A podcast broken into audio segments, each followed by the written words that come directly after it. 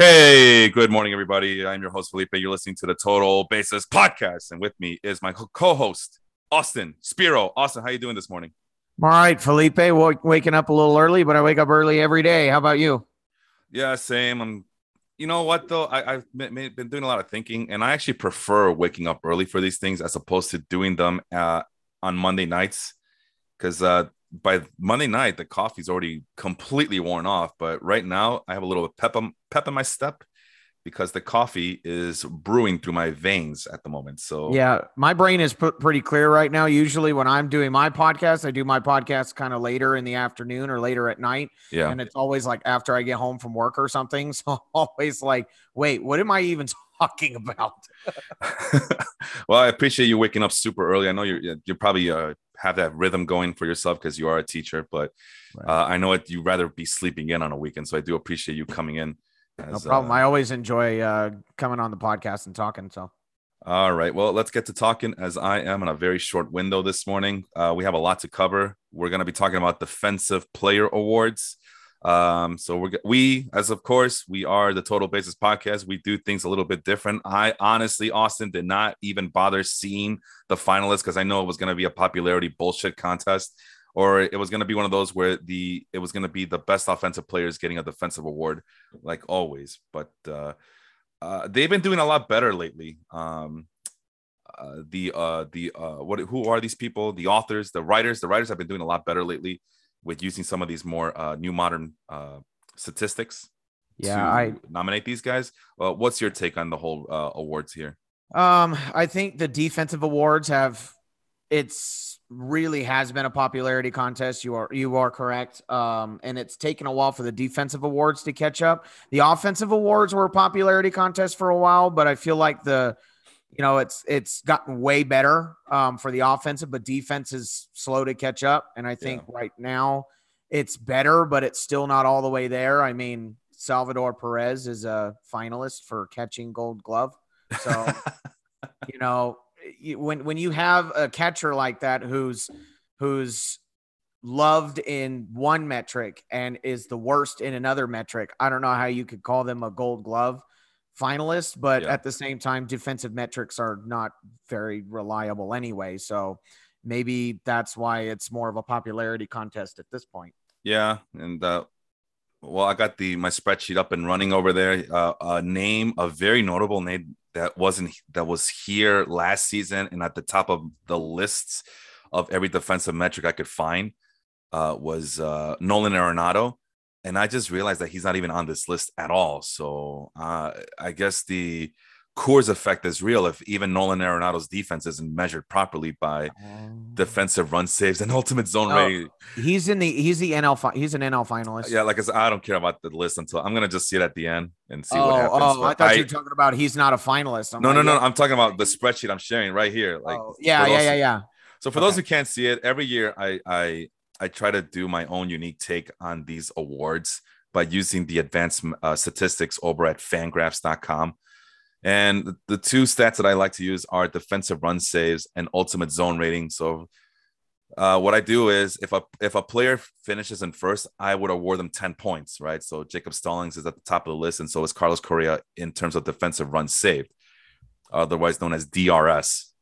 And then if you get, you know, third place, you get eight points. Fourth place, you get seven points, and so on and so forth. And if you get tenth place, you get a point. So it's a three-way tie for for tenth place with Tyler O'Neill, Ryan McMahon, and David Fletcher getting at least uh, uh, notable um, defensive runs saved uh, rankings there.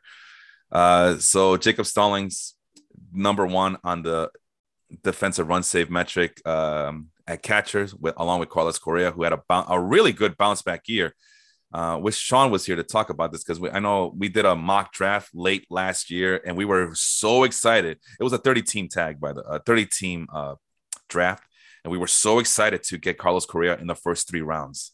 Uh, as we thought that was going to be a steal. So the fact that he not only bounced back offensively, but defensively, I don't know about you, Austin, but it looks like that back, uh, that was always his issue was his back problems. Looks like his back is uh, is squared away at the at this point. Would you agree with that statement? Um, yeah, I think it. I think it did. I don't think he was. I don't think he really had any problems with it this year. Um, mm-hmm. and I didn't really see anything that made me suspect of his defense. I think he had a good bounce back defensive season. Okay, so I will ask: Is he at least nominated this year uh, at shortstop? Uh, I believe he is. Let me check really quick. Uh, shortstop AL. He is. Yep, he's in there. Yes, that uh, the AL is Carlos Correa, J.P. Crawford, and Andrelton Simmons. Man, well, we'll, we'll get to that in a bit. Uh, all right. So, uh, for those who don't know, defensive run save, otherwise known as DRS, is a defensive statistic calculated by the Fielding Bible. Uh, uh that's the uh, organization run by John Dewan, who has been I don't know, man. I, I, the, everybody complains about these advanced stats, but I could honestly remember John Dewan being uh, on the local sports radio station uh, once a week in the mornings talking about some of these advanced statistics, and everybody found them interesting. But 20 years later, now everybody's getting triggered by it. I'm pretty sure people are pissed off that there's a spreadsheet on in, in their on their screen right now, and, and that we're talking about defensive run saves and not what's the what's the fielding percentage, I guess. Yeah. But John Dewan is pretty much a pioneer in the industry. Uh, and it's, you know, it, in the way the Fangraphs frames it, it rates individual players as above or below average on defense. And it's uh, measured in runs above or below average and blah, blah, blah, blah, blah. So basically, anything above zero is fantastic. Anything below zero is not good. And I believe uh, cameras are used. That's why it's not as popular anymore because the, of Statcast that use the microchips to measure baseball, uh, the baseball player movements. Which uh, I wish Sean was here again uh, to explain those a little bit better because those are more of his area of expertise than me. Like I said, I like using the Fangraph statistics that are available because they're easier to navigate. Um, so yeah, this is a, a, just another way to measure defensive value ultimate zone rating is the other metric. And that, in that one, you can see Michael Taylor finishing with 10 points. So he finished number one um, on this list, along with Harrison Bader at the top of the list, and Matt Chapman run out the top three in ultimate zone rating. Now you're to ask me, well, what the hell is ultimate zone rating, although it's known as UZR? Uh, is an, another advanced defensive metric according to Fangraphs that uses play-by-play data recorded by Baseball Info Solutions. So these are two different statistics from two different uh, companies uh, they use their own um, uh, intellectual property to measure defensive value here.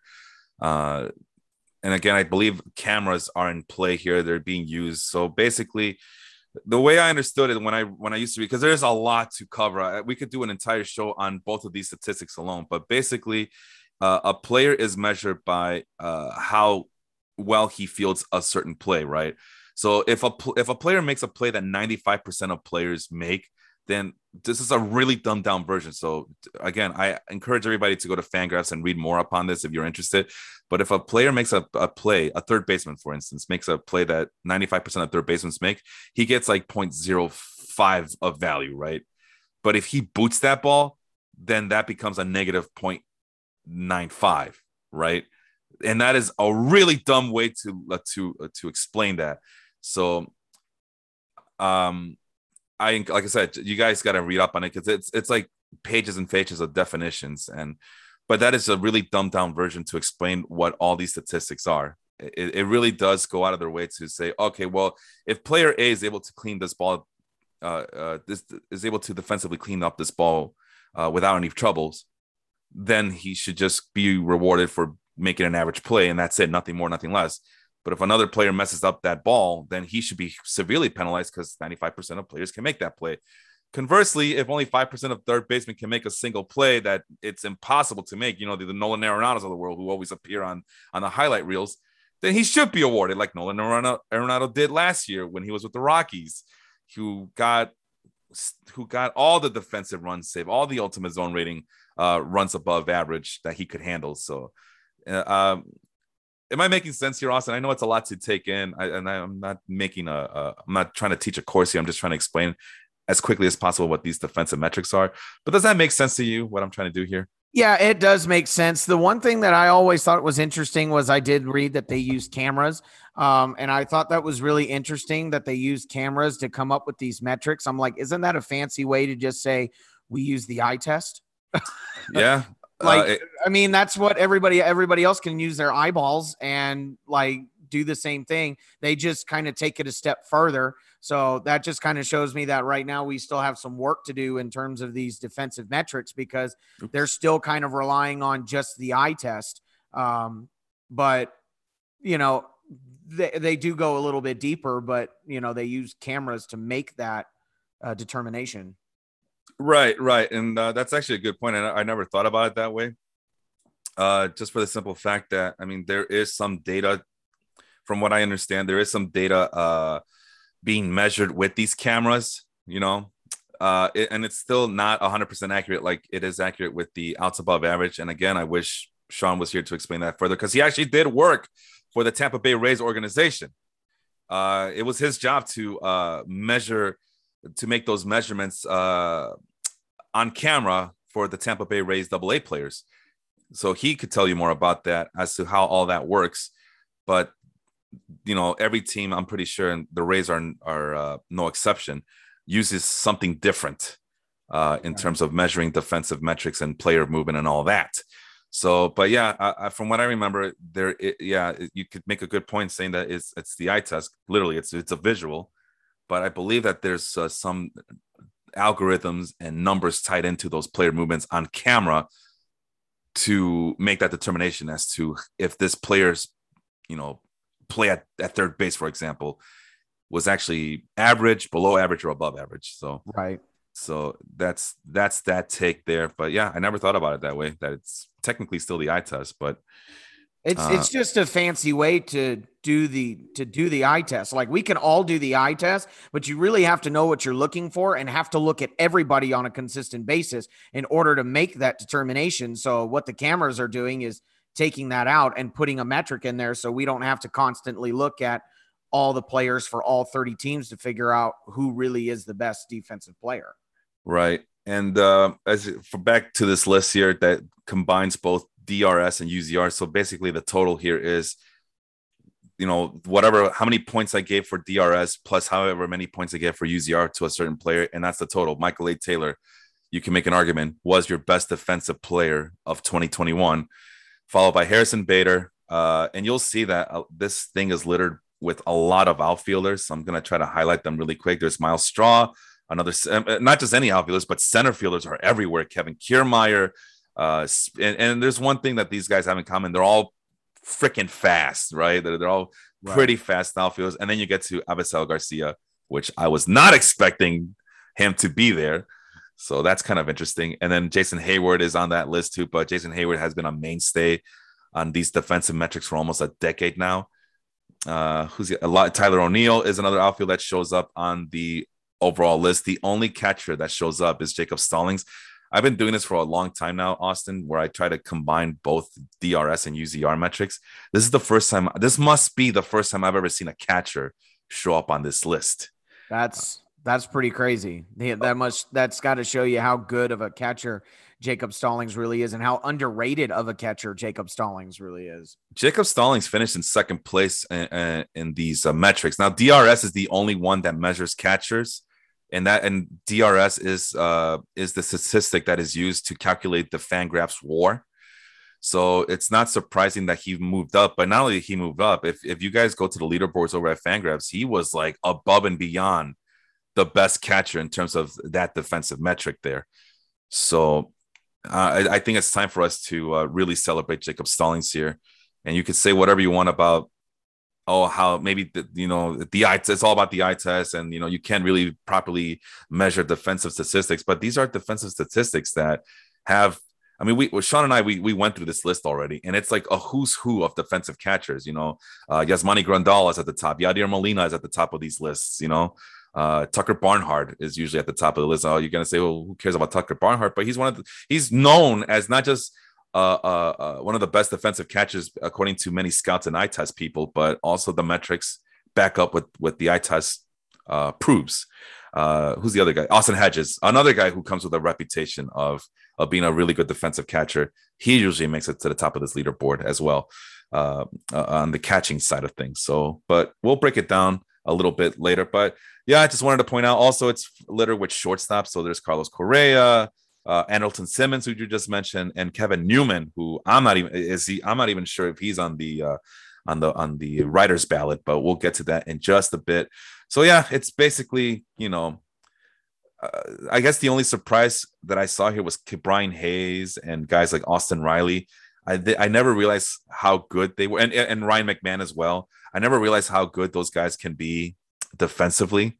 Uh, did you have any idea that the three guys I just mentioned, Hayes, Riley, and McMahon, were this good defensively that they would make it to the top 18 on this list? I would have never thought any of those three would have made the defensive run saved. I guess you could make a case for Austin Riley, but I think that's because of his bat. You'd be like, okay, well, if he has a good bat, obviously he's a mainstay. He's got to have a decent glove. Yeah. Um, uh, but I don't believe either Hayes or Riley. I'd have to look back at it. I don't believe Hayes or Riley are finalists for the Gold Glove, but McMahon is.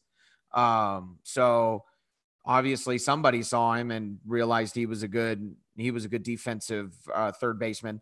But no, I would have never guessed any of those three would have been in the top 20 in terms of your metric here. So yeah, that's interesting. We move on to the next tab, and uh, yeah, this is that kind of show where the spreadsheet will do all the talking for us because why not, right? The information's right there. Might as well share with all the class here, with the rest of the class. I'm sure you appreciate that as a teacher as well. Like, how many teacher jokes are you gonna make today? Like, shut up. That's that's how many.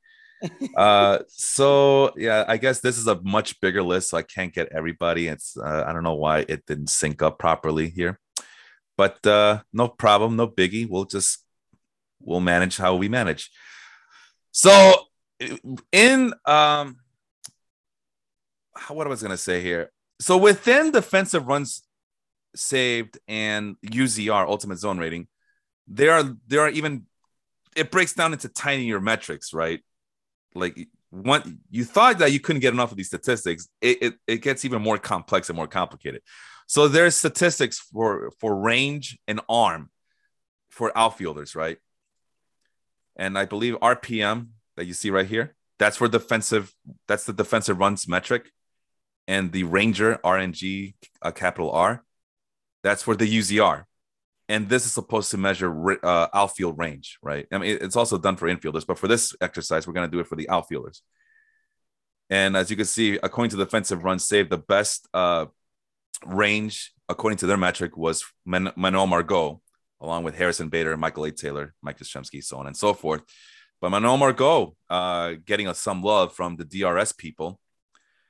And when we do the UZR metric at the top of the list, it's Harrison Bader, along with Jackie Bradley, Michael A. Taylor, Myles Straw, so on and so forth. So both defensive metrics are not 100% agreeing with each other but it's I just find that interesting that they both have a a wide range a wide range of uh, players that they can go because I I only gave points to the top 10 14 players are listed here so and not all of them um aren't agree uh, uh, uh, are in acquiescence here as you can see Manuel Margot got first place in RPM but that's I believe that's eighth place in the UZR Ranger metric that they like to use so once again I calculated both metrics based on how, what what how they ranked on the uh, on those statistics. And once again, Harrison Bader at the top of the list with the best range according to those two metrics used by DRS and UZR, followed by Michael A. Taylor, Jackie Bradley, Manuel Margot, Kevin Kiermaier, so on and so forth. I mean, is there a name? I mean, this is a who's who of outfield defensive outfielders out here. Is there a name in the in, on this list that you see here uh, from Trent Grisham all the way up to Harrison Bader that does not make sense to you here? You know what? No, because uh, uh, they would all make sense to me if you told. I don't know. Adam Duvall, um, I guess, would be the only one that I'm kind of like, oh, really, Duvall? That's interesting. But then we're looking at him in the World Series right now, and he can actually he can move pretty good out there in the outfield. So, you know, and that's the thing with this is there's so many outfielders in the MLB. Is when you try to look at them all, you're gonna miss somebody, yeah. and you're gonna you're gonna misjudge you know, somebody and their defensive abilities. And I think that somebody in this case, for me anyway, is Adam Duvall, because I thought he was mainly for a bat. You know, he had that, you know, he had a decent bat, right. but I mean, he's got a glove too. I mean, it's he's in the top 12 in best outfield arm and range. Um, one thing that's interesting is, yeah, you're right. It's the who's who's of defensive fielders. When you think in terms of like brand names like this is a big name in the out in outfield circles i think you can argue that the first big name in outfield circles is 18th on this list in bryce harper So you know you you really you're really giving some spotlight and some love to some of these lesser known outfielders that still have a that still have a purpose and they yeah. they're they're valuable out on the field. Um, and to comment on what you're saying that it's not very it, they don't agree these metrics don't agree especially for the outfield because I was a former outfielder along with a catcher there's so many different aspects of an outfielder mm-hmm. you have to have the speed you have to have the range you have to have the arm you have to have the accuracy you have to you know there's a whole lot of things a lot of aspects to take in consideration in the outfield. So it really doesn't surprise me that these statistics, that these uh, metrics don't agree with each other because not every outfielder is good at every aspect of the outfield. Right. So you know it's it's interesting to see which ones they're good at and which ones they're not. No, that's a very good point. Uh, and Duvall does is my surprise as well. It just goes to show you how uh, valuable he was to the Atlanta, uh, Atlanta Braves this season. Because if he was a bad outfielder, uh, there's no way that they could take full advantage of his big bat, his saving, his season saving bat. If he was a terrible outfielder, I'm pretty sure they would have noticed and they would have uh, limited his play time and and all the and all the things that come with uh, being a, a, a negative outfielder. But he held his own this year. So according to the metrics, and and Bryce Harper did not finish in 18th. He did not place on the range. So like I said, only from 14 up right here. Oh, that's true. Yeah, where Bryce Harper gets points is because he has a pretty damn good arm. Yeah. And let's get to it. Let's uh, let's go to the arms race here. And uh, uh just like uh, they like both metrics like to use uh, uh, their own statistic to calculate range, they also like to use their own statistics to calculate how strong a outfielder's arm is. And number one, according to defensive run saves, uh, our arm uh, metric, Joey Gallo at the top of the list, along with Adam Duvall, Lourdes Gurriel, Adolis Garcia, Michael A. Taylor showing up again, um, and so on and so forth. So, uh, unlike the other metrics, I didn't combine the range and the arm because DRS and UZR do that. But this is literally just what these met what both metrics say about these two aspects. I just want to know about the range and their arm. So if you go to UZR's uh, metric, Adam Duvall at the top of the list. So Adam Duvall not only could field, but he has an arm that people should be afraid of. Yeah. Along with Adolis Garcia, Lourdes Gurriel, Avisail Garcia, Michael Taylor, so on and so forth. So who has the best arm in all of baseball? Adam Duvall getting 19 points here. Uh, total, along with Adolis Garcia, Lourdes Gurriel, Avisail Garcia, Michael Taylor, and then Bryce Harper finished sixth in terms of the arm, and Joey so, Gallo seventh. Go ahead. Do you know what's interesting? Yeah, I'm looking at this spreadsheet right now. In terms of total arm, when you look at the top 14 in terms of total arm, there's only three of those that finish in the top three or four of those that finish in the top 13 in the other metrics that you looked at. So it's almost like if you have a good arm, it it the rest of your defense suffers where I, I don't know. It's it's really interesting to see the difference between yeah. the first defensive metrics that we talked about and the arm. Yeah. Um, and it just be flip flopped. And I just wanted to mention that you mentioned something in the uh, when we were talking about range and I, I, wanted to point out, well, that just speaks volumes to how specialized this game is. You got, uh, you know, you have your your your speedy outfielders who can cover every single aspect of the outfield, and then you have a specialized position uh, with some of these outfielders who have a power, uh, a powerful arm that that's built like a cannon, like the Yoenis Cespedes of the world. So yeah, uh, the metrics show that he was a very sloppy outfielder, but you know, no one's gonna mess with his arm because even even these defensive metrics show that Yoenis Cespedes had a killer arm that you should not mess with. So here's here's the next thing. Correct me if I'm wrong, but are most of those that are ranked in the arm or that that are ranked in the total arm, aren't most of those right fielders? Uh, let's see. Uh, Adam Duvall's a corner outfielder. Adolis Garcia, I believe he's also a corner outfielder, or I, I thought I saw him play center field. I don't remember, but Lourdes Gurriel also a corner outfielder. Avisail Garcia, you saw in the other metric, he was a he was listed as a right fielder. Taylor's a center fielder. Bryce Harper's a right fielder. Joey Gallo's a corner outfielder. Austin Hays, I believe he's he's been known to play all three positions.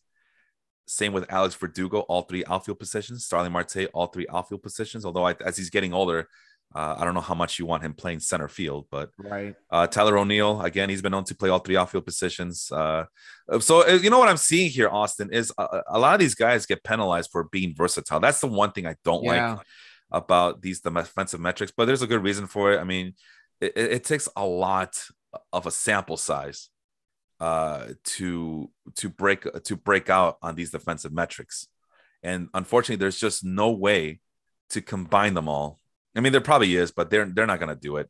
Um, where you can combine every single. I mean, maybe there is, and maybe you guys can tell me how to do it uh, on Fangraphs.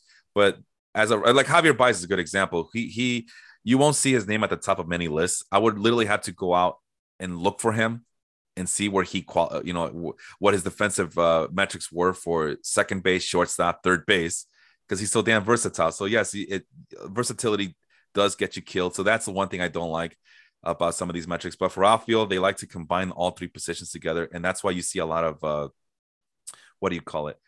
Uh, a lot of uh, uh, I, I, mentioned a lot of outfielders that can play all three positions right uh, out here.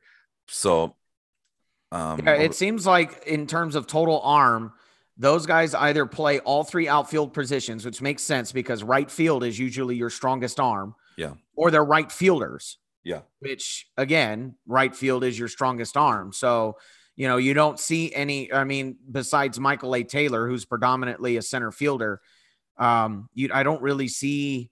I don't really see any like left predominantly left fielders or predominantly center field. Michael A. Taylor's the only one. So yeah. they play at least some sort of right field or corner outfield position, which I yeah just just looking at it, I thought that was interesting. No, it is interesting, and that's that was expected by me. Like again, center fielder usually gobbles up all the range metrics, all the, the all the total defensive runs and ultimate zone rating metrics. Uh, but yeah, a lot of these guys they play all three positions. Dylan Carlson, I I could have sworn that he's been listed at in all three positions this past season. Same thing with Raimel Tapia, I thought. So again, I think it's just the versatility that kind of kills a lot of these players. Uh, but I could have sworn that for outfield they're able to combine them all together. But you know, someone can correct me. That's fine. I don't I don't mind being corrected but that, that those are the numbers that I was able to find for both of those metrics. Moving on to the infield. Oh God, I gotta hold on. Boop, boop, boop, boop. I gotta make this bigger for all the people to see out there. Let's make it up to uh that's a good number. There we there, go. There you go. Let's freeze the panes. I'm all, I'm in pain right now. No, you can't. Oh, there it is. Uh, all right. So I hope people can see that on, on their little small tablets and telephones and whatnot. But that is the bet I, I I did it by range as well here for the infielders. There's the RPM that defensive run saves like to use, and the Ranger, which the uh who's that um UZR likes to use. So how do these players stack up? Let's start up with the defensive run save, Carlos Correa at the top of the list, followed by Andrelton Simmons, Ke'Bryan Hayes, Isiah Kiner Falefa, the former catcher, listed as a shortstop. Go Kiner Falefa. Yeah, yeah, he's up there on the list, finishing in uh, tie for third, actually, along with Ke'Bryan Hayes on this uh, range metric that defensive run saves likes to use. And uh, Austin Riley rounds out the top five at third base. Over to the UZR metric. Trea Turner. I mean, no argument for me there. Followed by Marcus Semien, Jose Ramirez, who finished uh, tie for second. Semien and Ramirez did. Carlos Correa at the top of the list, at top uh, five again. And Miguel Rojas and Javier Baez. There's Javier Baez See, that's what happens when Javier Baez can just concentrate on one position. He shows up on the leaderboard finally, right? so for the total range, and again, uh, for a lot of these, it was minimum 700, 750 innings played at each position. Because you know, I thought I think what the Fangraphs likes to do is they like to go minimum 900 innings played, but I like to always drop it down to like 700 or 750. I did 750 this year. And there's your top five right there, according to both the range metrics that both DRS and UZR like to use. Carlos Correa, Marco Semien, Jose Ramirez in third, Trea Turner in fourth, Anderson Simmons in fifth, and then the Ke'Bryan Hayes is Isiah Kiner Falefa, rounding out the rest of the top six here, I guess. Uh, I don't know how far deep you want to go. 21 players were ranked, uh, but any surprise names that you see there? Not a surprise name that I see but a surprise name that I see down lower is Matt Chapman. Mm, yeah. I would have thought just by eye test that Matt Chapman would have been higher, knowing how good of a defensive third baseman he is. Yeah. Um, I was surprised. I'm surprised to see him way down there. And the other thought that I had, I don't see um, Nolan Arenado. I, I, told you he's nowhere to be found. I, I think it's that Coors Field effect, man. Yeah, I, I think it's just it's very interesting. Like Miguel Rojas and Isiah Kiner Falefa, Brian Hayes are above Matt Chapman, who has been heralded as you know one of the best defensive third basemen in the league. But now that I'm looking at it, there's only three third basemen on this list. Mm-hmm. You got Austin Riley, and then you have um, McMahon, and then you have Chapman.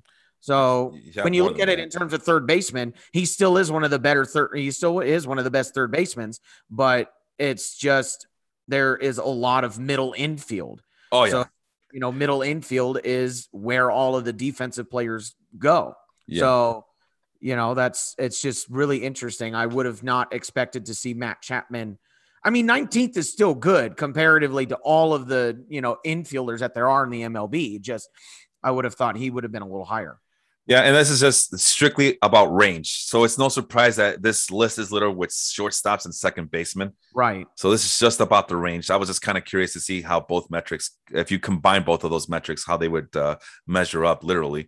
And uh, yeah, so it's not surprising, but it's like the old adage, baseball adage. So again, going back to traditional baseball thought and uh, eye test mentality, the most important players go up the middle catcher, second base, shortstop, and center field. So it's no surprise that center fielders and shortstops and second basemen gobble up a lot of these uh, a lot of these numbers. You know what I mean?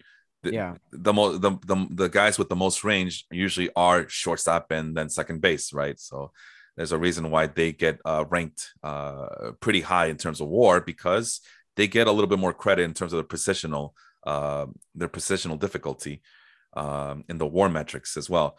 So breaking it down a little bit more. So that's just the range. So RPM plus minus run save evaluates the fielder's range and ability to convert a batted ball to an out. That's the definition over there. Uh, other things that are used in the D, uh, DRS metric that would uh, we would look at at a first baseman or third baseman. Uh, bunt bunt run saved. Literally, that's just for first baseman and third baseman.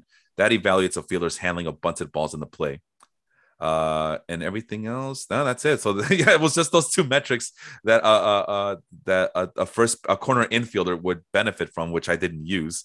Uh and then let's see the range for second baseman i mean we already talked about why they have the advantage. The other metric that drs likes to use is something called uh double plays double play runs saved only used to measure second base and shortstop. So you can already I can already hear people going, wait a minute, third baseman can convert double plays, first baseman can convert double plays, anybody can convert a double play. But for some reason, they in this metric, they only care about can your up the middle guys convert second uh, a, a, double play, you know, when when uh, when it's grounded up the middle. And you know, with the shift being intact, some of this stuff, uh, the, I'm, I'm sorry, not just any shift, but the extreme shift. Maybe some of these metrics are outdated already, right? So there's a lot a lot of flaws here, which I'm calling out. Uh, let's see what else. Oh, for outfielders, they have a home run saving catch run save, so they get a they get um, that's a that's a really small sample size to be measuring. a lot of this is a small sample size. That's why uh, I didn't you, I didn't know that there there was enough home run robbing catches in order for them to have a metric for that. Like I said, uh, I mean bunts. There's not a lot of bunts. Who bunts nowadays, right? Yeah, uh, that's true. So, uh, but yeah, uh, that, when you read the definitions and, and the articles for both of these metrics, the first thing they'll tell you is you need a very large sample size. Uh, a one season sample size might be a good start, but sometimes you might need multiple seasons to get a really good indicator as to how good these uh, fielders are. Right. So larger is always better in terms of sample size, but everybody's about the now. No, like how has this player done in the last two weeks? That's all that people care about. Is yeah. he on a hot streak? Is he on a cold streak? I don't care about this year year to date stats. That, that doesn't tell me anything. Like, okay, well, if that's the case, then why are we doing this, right? So why why what, what's the point of accumulating stat if all people care about is how has he done in the month of June? How has he done since the since the All Star break? But you know, this is one of the few metrics that they scream at you to please consider the large sample size because like I said, it breaks down into smaller sample size to make a big number. That defensive run save that I use at the very beginning, right here, right. So just keep in mind that Michael Taylor uh, finishing in the top of, uh, or yeah, at the top of the list uh, in third place here. they, right. they, they had to consider his arm, his home run saving ability, and just overall range to come up with that um, metric, that that third place finish that he got in DRS. So interesting questions that you asked, man. I, I really do appreciate that. Kind of, uh, I feel like I'm playing uh, goalkeeper, like trying to uh, answer these questions. The the other thing that I'm noticing is go Vladimir Guerrero Jr. So yeah. let's go back to the surprising names.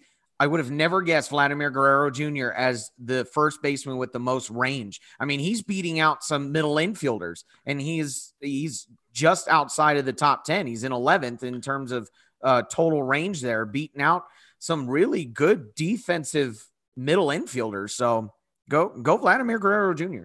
Yeah, and and uh, only three first basemen were were listed here. Max Muncy and Christian Walker being the other uh, two players. So uh, some surprise names, but again, if you're if you're if you really think about it, you're talking about first basemen. They barely get any plays go their way unless they're their one job is just to catch the ball when it's thrown at you. Right. That's why they have right. the big.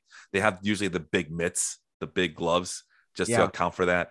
That's why Anthony Rizzo always has had to switch from a from a first base glove to a to a second base glove or whatever when he was uh, uh, playing first base for Jon Lester starts here in Chicago because mm-hmm. yeah he had to feel like a like a regular middle infielder. So, well so, that, that's because Jon Lester can't throw pickoffs. So. exactly, exactly. So anybody try bunting? I mean, Rizzo had one of the best range among first basemen in the last decade or so, and but yeah, he also uh they they made sure that he he switched gloves uh anytime there was a bunting situation happening because uh you never know when they would do a surprise attack and it, it I, I, in my opinion it never worked uh for these teams because Rizzo was so good yeah and uh Lester you know he could feel he just can't throw so so if anything, he could throw underhand to Rizzo at first base. So okay, so that's enough about that. Uh, any any did we miss? Did we get everything that we needed to touch here? I, I think, think so. Let's yeah, right. So let's move on to defensive catchers. Oh my god, even tinier. Hold on, let me make this a lot bigger. that's what she said. All right. uh, yeah, that's what I was thinking too. so only 12 catchers were listed here. I might, matter, let me delete delete all of this here. So only 12 catches, the dirty dozen, so to speak, were listed on this spreadsheet here. There you go. Save that sucker. And of course, Jacob Stallings. And th- my my list does not do Jacob Stallings any justice here because he basically lapped the entire field here. And again, minimum, uh, what's the minimum? 700 innings. So I went 700 innings for catchers and uh, I'm I'm trying to pull it up right now. How ahead did Jacob Stallings finish here in terms of DRS? And his final defensive run say, oh right, because I have to uh, break it down to 700. He didn't even qualify, so maybe that's why he doesn't get any love because he didn't qualify. The 900 innings uh, that he had to be behind the plate to qualify, according to Fangraphs. But good thing Felipe likes to go all the way down to 700 innings. There he is and I'll share this screen with you guys just to see, and hopefully Holy you guys can cow. see. Yeah, right. That's a oh, wow. he almost doubled the defensive run save for second place. Yeah, uh, and and you know the one guy who qualifies is Sean Murphy. He got ten defensive runs saved, right? Jacob Stallings is only eight innings away from qualifying. I, am assuming the minimum, the cutoff was 900 innings, and he's eight innings away from qualifying. So wow. that's why I drop it down to 700. And then a guy like Austin Hedges, like I mentioned before, he has that reputation of being a really good defensive catcher, but he only he didn't even get to 750 innings uh, catching behind the plate. But don't worry, Felipe got your back, Austin Hedges. I recognize you. You are the second place winner. And then Sean Murphy, who's a full time player, uh, got the 10 defensive runs saved. So let's break it down here. What's that? RSZ. I have it on the other screen. I think that's a new one. This accounts for a, a strike zone uh, framing. I think that's what that is because that's pretty brand new. It's not even on the Fangraphs uh, defensive run save uh, uh, definition. So, as so basically this- these, so basically these RSZ and RSB and all of these, these just take different um, facets of the catching position and say right. this is how many runs they've saved in this situation. Right. Is basically what it's saying. Yeah, and it and it adds up, and uh, yeah, a lot of these are brand new. So because they're they're DRS is trying to really uh, give the catching position some love here and right. give them their their their due um their due credit because before uh, a guy like Yadier Molina, in terms of the WAR factor, was really struggling to uh, move up the list, right? Right.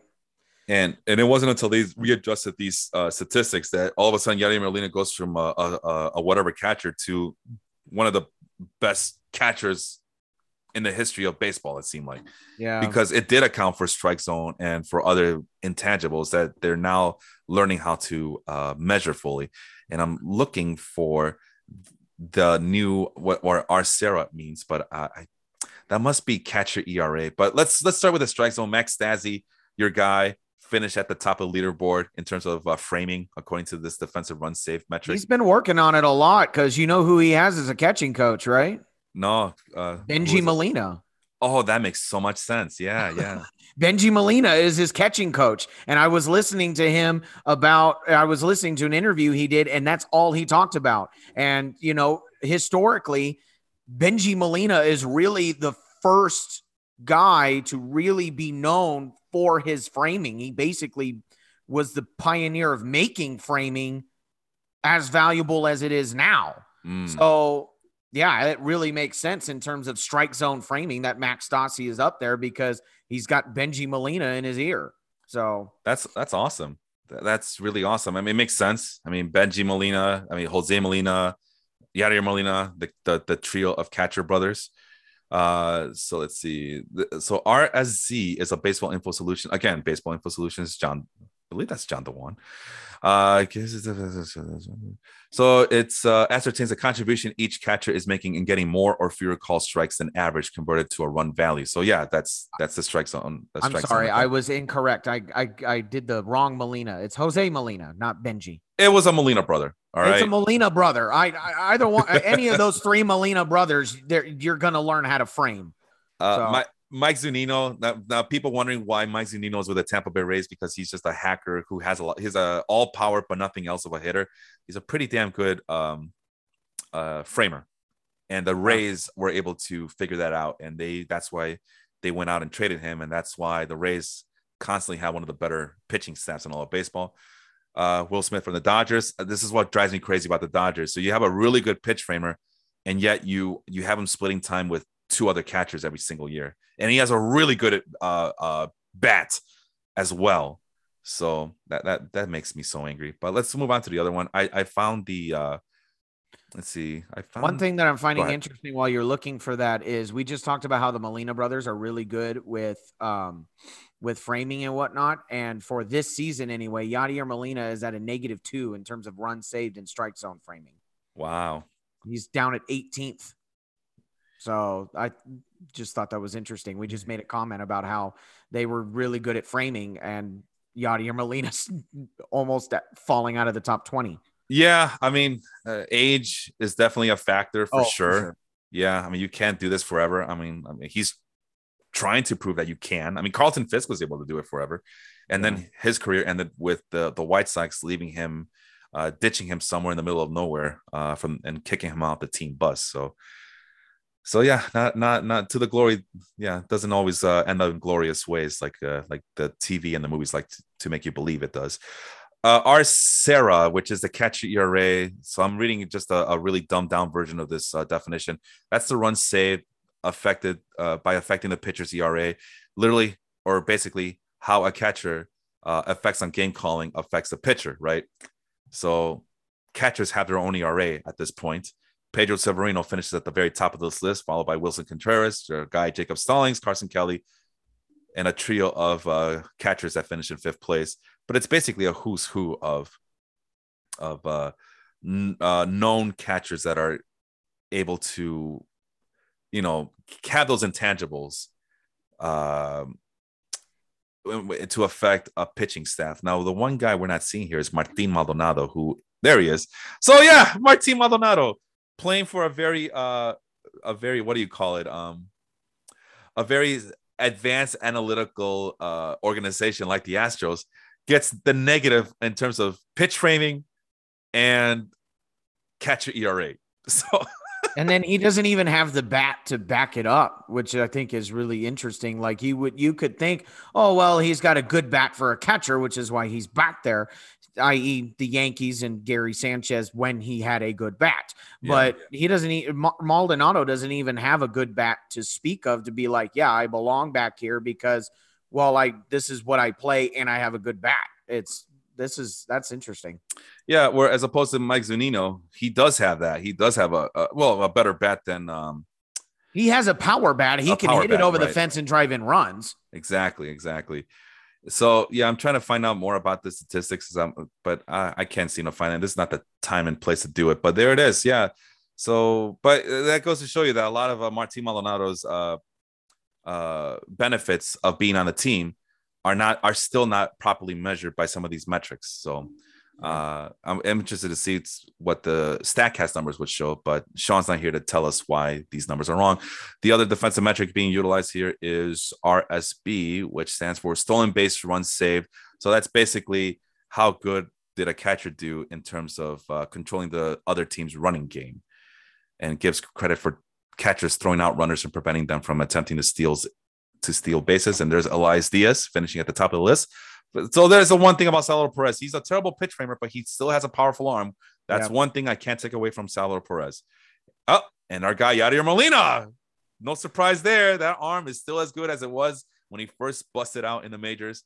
And which doesn't which doesn't surprise me because yeah.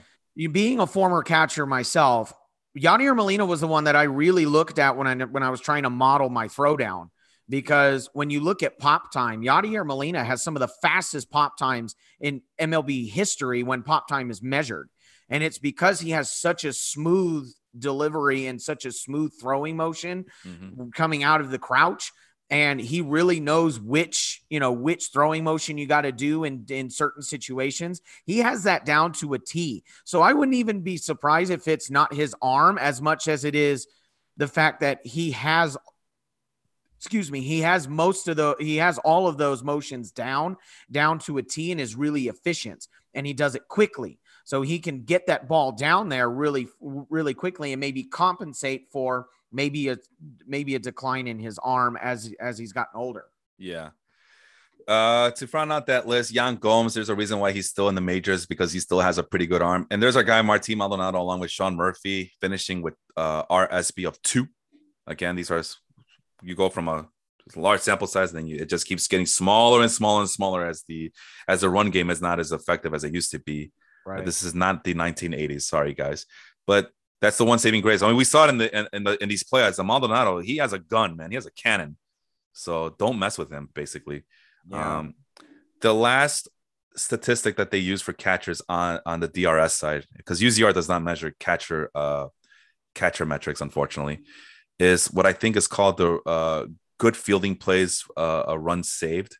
And I'm trying to look for that definition because uh, it's been a while since the, uh, yeah, I can't find it. But basically, that's a, that's a statistic that, I mean, it, is what it sounds. It's, it's, exactly what it sounds like. It's the uh, good fielding plays, run save, uh, runs above average, which is a mouthful to say. But I, from what I understand, is literally the amount of good plays that a catcher does behind the plate, right? I was gonna say, so I'm I'm assuming it's probably maybe blocked balls or the bunts right in front. And you can make that assumption. Yeah, probably. you can make that assumption. So with that being said, again, Jacob Stallings, very flexible, very agile behind the plate. There's Tucker Barnhart, I mentioned, Austin Hedges, Yan Gomes, Willson Contreras. I mean, what what other names do you guys want to see here? These are like literally the people with the catchers with the reputation of being really good behind the plate, very good defensively. Right. Uh, so I don't know. Uh, there's Buster Posey showing up in the in the top ten. There's Yadier Molina at the bottom of the top ten, along with Victor Caratini. Who's on the negative side? Pedro Severino. Mm-hmm. Uh, Gary Sanchez. We all agree he sucks. Yeah. Mike Zunino. Uh, I mean, again, he's a power bat who is a really good pitch framer, but that's all he is at this point. Um, no Omar Narvaez, James McCann, who uh, Ooh, man. That's yeah. tough. They didn't want JT Realmuto because they thought James McCann would be a, a, a, better value, and it's just a great value. Literally, it's a generic version of uh, JT Realmuto, who's still at the top of the leaderboard. But you'll Yeah. see here, Austin, he's at zero defensive run save. So let's take a look. He, um, I mean, that was the one thing about JT Realmuto is can he maintain to be an elite catcher for a long time? And it looks like we're already seeing that uh, some of the um, the dents in the armor already as he Well, and, Tucker and, and it's really interesting because when you look at JT Realmuto, he does have zero defensive runs saved, but there must be a there must be a certain calculation that I'm not seeing here because his his strike zone framing, JT Realmuto's is one, his catcher ERA is negative Oops. three, and his good field plays is at three. So that would that would balance out oh to my God. one one defensive run saved. You sound like the count right there.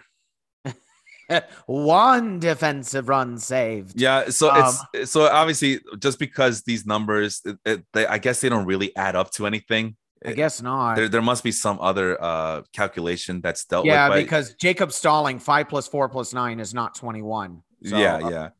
yeah. Now I'm starting to see it. I was okay. There, Yeah. there's definitely another calculation in there somewhere that I'm not that we're not taking into consideration. yeah. Max Stassi was the one I noticed right away. I mean that that, that should be eleven, not ten. But obviously there's a different uh, measurement. But uh, but yeah. Uh, so uh, again, just like with any of the other positions that we talk about defensively, a lot of this is very specialized, right? right. You know, Zunino suffers from making good plays behind the plate, but he makes up for it by being a very good um, pitch framer. Uh, JT Realmuto uh, is just average enough to not hurt you, but not good enough to help uh, a Phillies team who uh, would would probably benefit from having a better defensive catcher back there. Uh, what's the negative three for? That's for the uh, oh, that's the that's the effect. That's this play calling, the the how how him being behind the plate affects the the pitcher's ERA. Yeah, he suffers at negative three right there, but he makes up for it by being agile and making really good plays behind the plate. You know, blocking balls, uh, fielding the plays that he needs to field, and just being the field general that he is. So that is his one saving grace, and he's still a above a, a- slightly above average pitch framer. So, what about Tucker Barnhart, who normally is at the top of these lists? He's at zero, and right away it turns out at negative seven RCRA, maybe he's not as good as people think he is in terms of play calling. uh, you Yeah. know. Um, and then what's the negative? Oh, is that the bunting? Oh, that's a stolen base. So his arm is not that good at negative one, but he still makes those plays behind the plate that you want him to make. Uh, Buster Posey, not surprised that he's at negative five. He is getting up there in age. Remember, this is the guy who needed an entire year off. Um, yeah. Well, and what's interesting is the reason why he's down there is his rCERA is negative nine. So yeah, that's a lot. So he has a hard time calling an actual game, which I think yeah. is, according to this defensive metric anyway, Exactly. which yeah. is which is really interesting because the rest of it is positive. What's killing him is his catcher ERA. Exactly, exactly. Because uh, he could still throw people out uh, who are trying to attempt stolen bases, but it's not good enough to get him in the positive. We just saw Martin Maldonado as well at the negative side, Salvador Perez. Uh, so yeah, it's uh, it's pretty interesting how these numbers always break down in this manner. Salvador And- Perez can't frame worth anything. Apparently, he's at negative eleven. That's that's the worst on this list. yeah, so so it's just the things that people have been kind of warning us about Salvador Perez for years, and uh, but again, a lot of him being on the top of this list is basically because he's so. It's just it's just the reputation that he brings. So there's Jacob Stallings. We mentioned he got 10 points for finishing in first place in DRS. Austin Hedges, Sean Murphy, Max Stassi, Elias Diaz, Jose Trevino round out the top six, along with Willson Contreras. They round out the top six. And uh, there's Yadier Molina finishing in ninth, it looks like. Hmm. And again, Max Stassi having Jose Molina as a catching coach has really helped him in his defensive metrics because the thing that got him up there is Yep. his framing. Yep. All right. So we have one more spreadsheet to go. I hope everybody can endure it. Uh, I'm just taking a one quick look see. And no, no, it's like you give people an assignment and they don't freaking do it. Right. So I was hoping to get everybody's list on here. And Uh, by the way, we're, we're gonna we're gonna have a surprise because I I changed my catcher. oh my God. You can't change it. No, no, I'm not accepting your, your response. That's it. So uh, if uh, if Vince, I'm sorry, not Vince, uh, he already is Sean, Henry, and Melvin. You guys can go ahead and uh, give us your list of things to do here. You know, I'm gonna tag them right now. make sure that they get this message at this point of the podcast. The- you guys, isn't it isn't it weird that the teacher was one of the only ones that did his uh, homework? I, I, I'm not surprised because teachers are very responsible and this They- is this is for you kids. Do your homework. Teachers have homework too. Do it. oh man but yeah i'm yeah i can still like share this uh, on the main page on the baseball life facebook group and show who everybody picked. Now obviously you guys went with the uh with what the nominees were which we're to get to in just a bit to finish up the show because i mean i am running out of time but um let's see here. Can i uh need your defensive player picks Do your homework. do your home yeah tell them to do their homework so Do your uh, homework, and I'll give you a candy. or, or a star. Give them a star. All right, so I got I went with Jacob Stallings, Vladimir Guerrero Jr. And again, I don't know who's on that. I don't know who the who the uh, writers picked. I have no effing clue. I did not look at that list. I was not swayed by that list. I did my own rankings. I did my own work. I did my own homework. I, I don't I don't I don't want to get swayed by any voters who are who are just looking at reputations. But just based on all the numbers that we looked at, Jacob Stallings as my catcher, Vladimir Guerrero Jr. is my first baseman. Whit Merrifield finished pretty high in this uh, among among these offensive metrics at second base. Carlos Correa is my shortstop. Matt Chapman is my third baseman, and my outfielder is rounded out by Michael A. Taylor, Harrison Bader, and Kevin Kiermaier. Austin, go ahead and tell the people who you went with. All right. So what the way that I the way that I figured this out was first I looked at who was the finalists, and then I kind of looked at a combination of UZR, DRS, and then I re- and then I focused it uh, and then outs above average is the other thing I looked at, and then I focused on qualifying players, which is ob- it's obvious now that I've kind of made a couple mistakes from making this list because I already don't like my catching pick. Uh, not not not not too bad. We're gonna you gotta So- go with it. We, you, yeah, you ha- we're gonna listen. we're gonna go with it. And then for outfield, I went left field, center field, right field, Ah, so okay. that there wasn't a bunch of center fielders in there. Um, so for my catcher, for my catching Gold Glove, I picked Martin Maldonado. I won't, I wouldn't pick him anymore. I would pick Jacob Stallings, but you know, I went with Martin Maldonado to start. Uh, first base, Paul Goldschmidt of the Cardinals. Second base, Tommy Edman of the Cardinals. Third base, Brandon Crawford, or yeah, shortstop Brandon Crawford um, of the Giants. Third base is Matt Chapman for the A's. Outfield Tyler O'Neill of the Cardinals. Uh, for my center field pick, I have Michael A. Taylor of the Royals, and to round it out, my right field pick was Kyle Tucker of the Astros. All right, you can't go wrong with those picks. I don't think you can. Uh, although after seeing Martin Maldonado, yeah, we might we might reconsider. But maybe maybe Yeah, like I said, That was the one I was really like, oh, I picked the wrong catcher. well, you know, uh, like I said, if I was more, uh, oops, if I was more, what do you call it? Um, what Vince agreed with me. yeah, So I mean, uh, Vince uh, has become a huge Houston Astros fan after bashing them all year last year. So, for I mean, for obvious reasons. But uh, if if I was more, uh, if I could navigate my way through Baseball Savant and get those Statcast numbers, maybe there is a case to make to be made for Martin Maldonado. But we'll never know.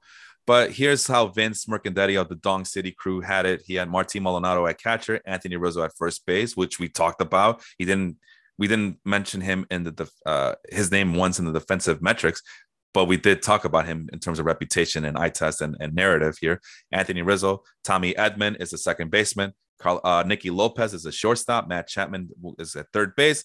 Manuel Margot, who we did talk about on these metrics, finished at the top uh, of his outfield, along with Michael A. Taylor and Harrison Bader. So hopefully Melvin, Henry, and Sean can get me those picks in. I know Sean's uh, I know Sean's uh, internet wasn't working, but you know what was working is his phone because he kept messaging us uh, talking about how his internet not working. So so no In excuses, terms of- Sean. in terms of out above average, I really like that Vince picked Nicky Lopez because, and in terms of out above average, Nicky Lopez leads all MLB shortstops with 24 outs above average. He's four outs above average, uh, uh, uh, in front of second place Francisco Lindor with 20. Oh, okay. All right. Uh, So you have that up already? I have I have baseball savant up. Yes. All right. Just send me that link. Uh, we'll see if we can get to uh, talking about it uh, soon. So, okay. oh, oh, oh, breaking news! Breaking news! Yes. See, I, I knew if I bully these people long enough that they will get to it. We got Henry's picks in. nice. Thank you, Henry. See, there's, a, see, Henry is many things, but one thing I will definitely say about Henry is that he always, always comes through the clutch. So I'm typing those in. But you know what? Why don't you uh, share with the rest of the class how those uh, outs above average look like uh, in terms of, um, I don't know, just tell me something about that while I saw here. So outs above average is um, it's basically another defensive metric that is measured in Baseball Savant. Um, basically, this is this is the definition that baseball savant has. It's the cumulative effect of all individual plays a fielder has been credited or debited with making a range based metric of fielding skill that accounts for the number of plays made with the difficulty of them. So it's very much like drs and uzr it takes their range it takes stuff like that and it it's basically a very similar statistic to that. Um, and i broke it down so i can we can go with um, you want to go with infield, outfield? Let's go with infield really quick because I, I, feel like outfield is uh, we're, we're pretty much going to have the same names there. Yeah. so in infield, outs above average. So um, and this is yeah for qualifying players. Yeah, qualifying. Do you want me to lower lower the filter down to 700 maybe? Oh, uh, no. It's, it's, it's up to you, man. How are you yeah, want to do it. Okay, among qualified, we'll do qualified. So qualified infielders, number one at 25 outs above average, Nicky Lopez of the of the um, Royals. Number two, Francisco Lindor. Number th- at he's got 20. So Nicky Lopez had five outs above average uh, over that. Um, number three, Nick Ahmed of the oh. Diamondbacks at 19. Number four, Matt Chapman with 17. Number five, Andrelton Simmons, 16. Brandon Crawford is number six at 15. And then brian Hayes. Yep. Pulling out, pulling out a top seven uh, run there with 13 outs above average. Uh, Tommy Edman is eighth with 13. And uh, Ryan McMahon is 12th, rounding out the top 10. Carlos Correa with 12. Uh, for the out for the outfield, you got any, you got anything to say about any of those before I go to the outfield? Nah, no. Okay. Uh, let's go to the outfield. So the outfield leaders in outs above average. Number one, Manuel Margot with 17. Uh, number two, Michael A. Taylor with 15. Number three, Harrison Bader with 14 outs above average. Number four, Myles Straw with 13. Uh, number five, Chas McCormick with 12. That's pretty shocking, actually. Um, number six, Kevin Kiermaier with 12. Number seven, Adolis Garcia with 12. Bryan Reynolds of the Pirates has 11. Cedric Mullins has 11. And rounding out the top 10, Brett Phillips of the Rays. Wow. You know, people were saying, I, I think it was Sean who said, um, there, Sean was saying that uh, what was it? The hell's he saying? That it got it's getting to a point where maybe Phillips might be better than Kiermaier, which is to me is just blasphemy. But I can see where he's coming from now after after you read me that list. So according according to this metric, Kiermaier is only two outs above average better than Brett Phillips in, in terms of the 2021 season. Wow, that's interesting. Yeah. So maybe it is getting to the point where uh what do you call it? Um he uh uh what, what am I trying to say here? It, it's like a changing of uh, of the guard, so to speak. Almost. Almost, Seems yeah. Like yeah. Seems like it. Like I said, age does play a factor in this. Alrighty then. So let's move on really quick. Lightning round. Uh, this is the last thing we're going to talk about. So I'm going to share my screen one more time here as we're going to go live. We're going to go live. Work, damn you. We're going to go live and we're going to try to predict who these stupid writers are going to pick for their uh, positions here. Starting with the American League, I didn't realize that pitcher was the first at the top of the list. And as you saw, I didn't do a pitching list. But who do you go with for the nominees? The nominees are Jose Berrios, Zack Greinke, and Dallas Keuchel. Who do you go with? Zack Greinke. Uh, should we do? Uh, should we do who the writers would vote or who we would vote as if we were writers? How how do you want to do oh, this? Oh, I thought I thought we were doing who I thought the writers would vote. Okay, so you think Greinke's going to win? Uh, I think I think Greinke will win just because he's won so many of them, and it, this is more of a popularity contest. So I think Greinke will win. I'm going to go with Dallas Keuchel, just because of reputation. He has a reputation of being a a, a clubhouse leader, even though it seems like some of the younger White Sox players are annoyed by him, but the writers love that kind of nonsense. So, yeah. At catcher, we have Martin Maldonado, Sean Murphy, and Salvador Perez. Who will the writers go with this year?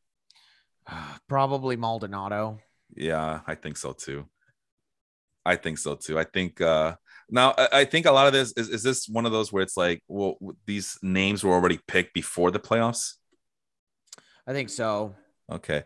Yeah, I think Maldonado is going to win then. Uh, either way, you know, because either way, even even if it even if they take the world, which is not fair, if they take his World Series, his playoffs into consideration, Martin Maldonado would win anyway. All right. At first base, we got Yuli Gurriel, Matt Olson, and Jared Walsh. Who will the writers pick?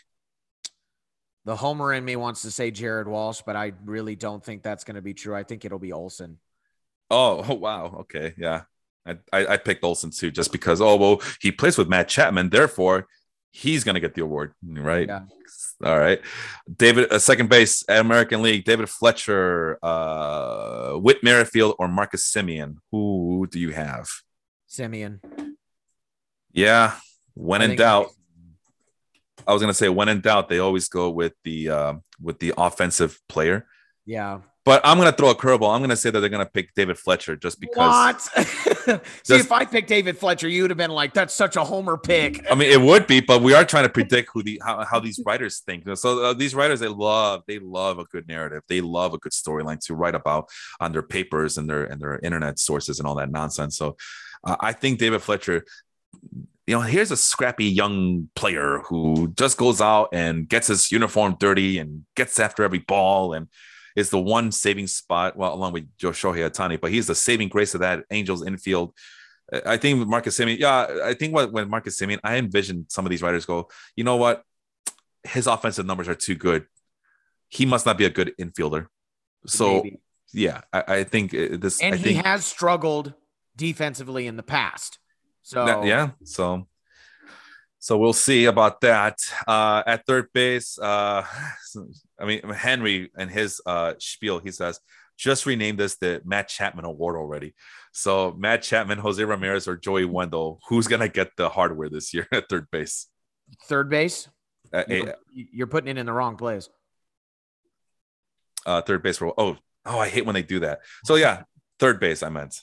Yeah, third base. Third base. It's got to be Chapman. Just you know, yeah. Name it the Matt Chapman AL Gold Glove Award for third base. Like it, it, at this point, it's going to be Matt Chapman. All right, at shortstop, Carlos Correa, J.P. Crawford, or Andrelton Simmons. Oh, that's tough one between Correa and Simmons. Um, I'm thinking Correa because he's a bit of a bigger name and he's got more of a sample size. That's exactly what I was going to go with. It's a bigger name. JP Crawford, come on. It's like, are they even trying? Maybe Crawford ain't going to win it. The only reason why I thought maybe Andrelton Simmons is simply because he's won some before, but Correa's the bigger name, and I think he's got a bigger sample size at shortstop. Exactly, exactly. All right, my wife just gave me the eye, so let's get moving here. Oh, they did this by left field, outfield. Oh God. Uh, okay, that's so why I that's why I did my list that way because it's left field, center field, right field. Oh, they're so lame. All right, uh, Randy Arozarena, Andrew Benintendi, or Lourdes Gurriel that one's tough. Um, I don't know. With those three, Gurriel. You, okay, you want to go with that? All right. I'm gonna go with uh Arozarena. I'm gonna go with Arozarena. I, I, I wouldn't be mad at that. I that was those were the two I was thinking in my head. All right, center field. Who do we have? Center field is Kevin Kiermaier, Myles Straw, and Michael Taylor. Wow, that's that's a heavyweight battle right there. It better be Michael Taylor. We'll see. We'll see. I mean, you. I think these writers don't want to give too many awards to uh, teams on uh, uh, uh, players on losing teams, I should say. Yeah. So, um, I mean, I would say Michael Taylor, but I wouldn't be surprised if they picked Kiermaier. Yeah, Kevin Kiermaier is a standard, but if they want to go somewhat, you know, new, then that's the player to make. Yeah. Uh, Hunt, uh, right field, Hunter Renfroe, Kyle Tucker, or Joey Gallo. Tucker. Yeah, I think so. I think reputation is going to take over there as well reputation and Gallo is known as a bat and not a glove. He's a very underrated glove. So yeah. I don't I don't think they'll give him the gold glove. All right. Finally, National League, uh, Zach Davies, Max Fried, or Zack Wheeler. Who you go going with here for the writers? Wheeler. Oh, okay. I'm going with Max Fried. just because uh, I don't know reasons. Who knows? Who cares? It's the writers. Yeah. There's no there's no it's reason. The writers. I mean, we could we could be totally wrong on all of this. So yeah, I, I, I have a feeling we'll be right on some of these. Uh, catcher Yadier Molina, JT Realmuto, or Jacob Stallings. Yadier Molina. just like just like third base and Matt Chapman, you might as well name this the Yadier Molina NL Award for catcher. Because like, they know they'll never hear the end of it from those lunatic Cardinal fans in St. Louis. right. At first base, Freddie Freeman, Paul Goldschmidt, or Max Muncy. Freeman. Uh, okay. Um. Yeah. Yeah. Screw it. I'll go with Freddie Freeman too. Again, I think it's one of those where the bat will translate into the defense. It seems like for these writers. Yeah. Second base: Ozzie Albies, Tommy Edman, or Kolten Wong. Kolten Wong. You would think that, wouldn't you? But I'm gonna go with uh, Ozzie Albies again. Well, if if Freeman is good enough, then therefore Albies should be good enough, and then you have that whole right side of Braves players getting the hardware. Yeah, right. I'm just trying to think like a writer. There it is at third base: Nolan Arenado, Manny Machado, and Ryan McMahon. Who do you have? Probably Arenado. Oh yeah, the metrics might not agree, but the writers will always, always, always vote for Nolan Arenado, even when he doesn't deserve it. So yeah. Uh, let's see here. Shortstop: Brandon Crawford, Francisco Lindor, or Kevin Newman. Crawford. Yeah, his team uh, finished with the best record, therefore. Yeah, Brandon and Crawford Lindor Lindor didn't play enough. Yeah, and Kevin Newman. I'm surprised to even see that guy there. Kevin so. Newman's on the Pirates. He ain't winning nothing. Yar. Tyler O'Neill in left field. David Peralta or AJ Pollock. Who do you have? AJ Pollock. Wow. I'm going to go with Tyler O'Neill just because I, I have a feeling that these guys are afraid of Cardinal fans. That dude is jacked. He looks like he downed a can of spinach and is ready to go fight Bluto. That yeah. dude is jacked. That dude is jacked. He looks like he took some needles in the back room and just went to town on his arm and his toes and his fingers. Holy cow, that dude is jacked. Yeah, well, either that or he just dehydrates himself to the point where he gets that sculpted body the way he likes it because he's because yeah. he's a guy who's like you know very um self-aware that he needs to look big in order to impress other people yeah he's a loser and he and he's a cardinals player too so uh okay uh, center field harrison bader Bryan reynolds or jackie bradley jr I mean, this is this is an easy one uh, yeah harrison bader yeah, again, I, I, have a feeling that they're afraid of Cardinal fans. uh, uh, right field, Mookie Betts, Adam Duvall, or Mike Yastrzemski. Betts because he's a bigger name. Bigger name, and uh, yeah, I think Adam Duvall doesn't have that reputation, and Mike Yastrzemski's uh, kind of had a down year this year in, in, terms of offense. So yeah, if if I mean in terms of metrics, I would have picked Duvall, but I think the writers will pick Betts. All right, last thing we're gonna share. We're gonna share Henry's uh, picks because he got him in at the last minute. So thank you, Henry, for sharing with us and time. Still waiting for Melvin and Sean. Jacob Stallings at catcher, Max Muncy. He had this to say about Max Muncy. I almost went with Anthony Rizzo, which Vince went with Anthony Rizzo here. At second base, Tommy Edman. At shortstop, Francisco Lindor, because uh, uh, uh, what's his name? Um, I can't think now. What's his name? Henry. Sorry, uh, I'm being I'm rushing here. Henry uh, can't help himself. I'll go for the Puerto Rican player here. Uh, Matt Chapman.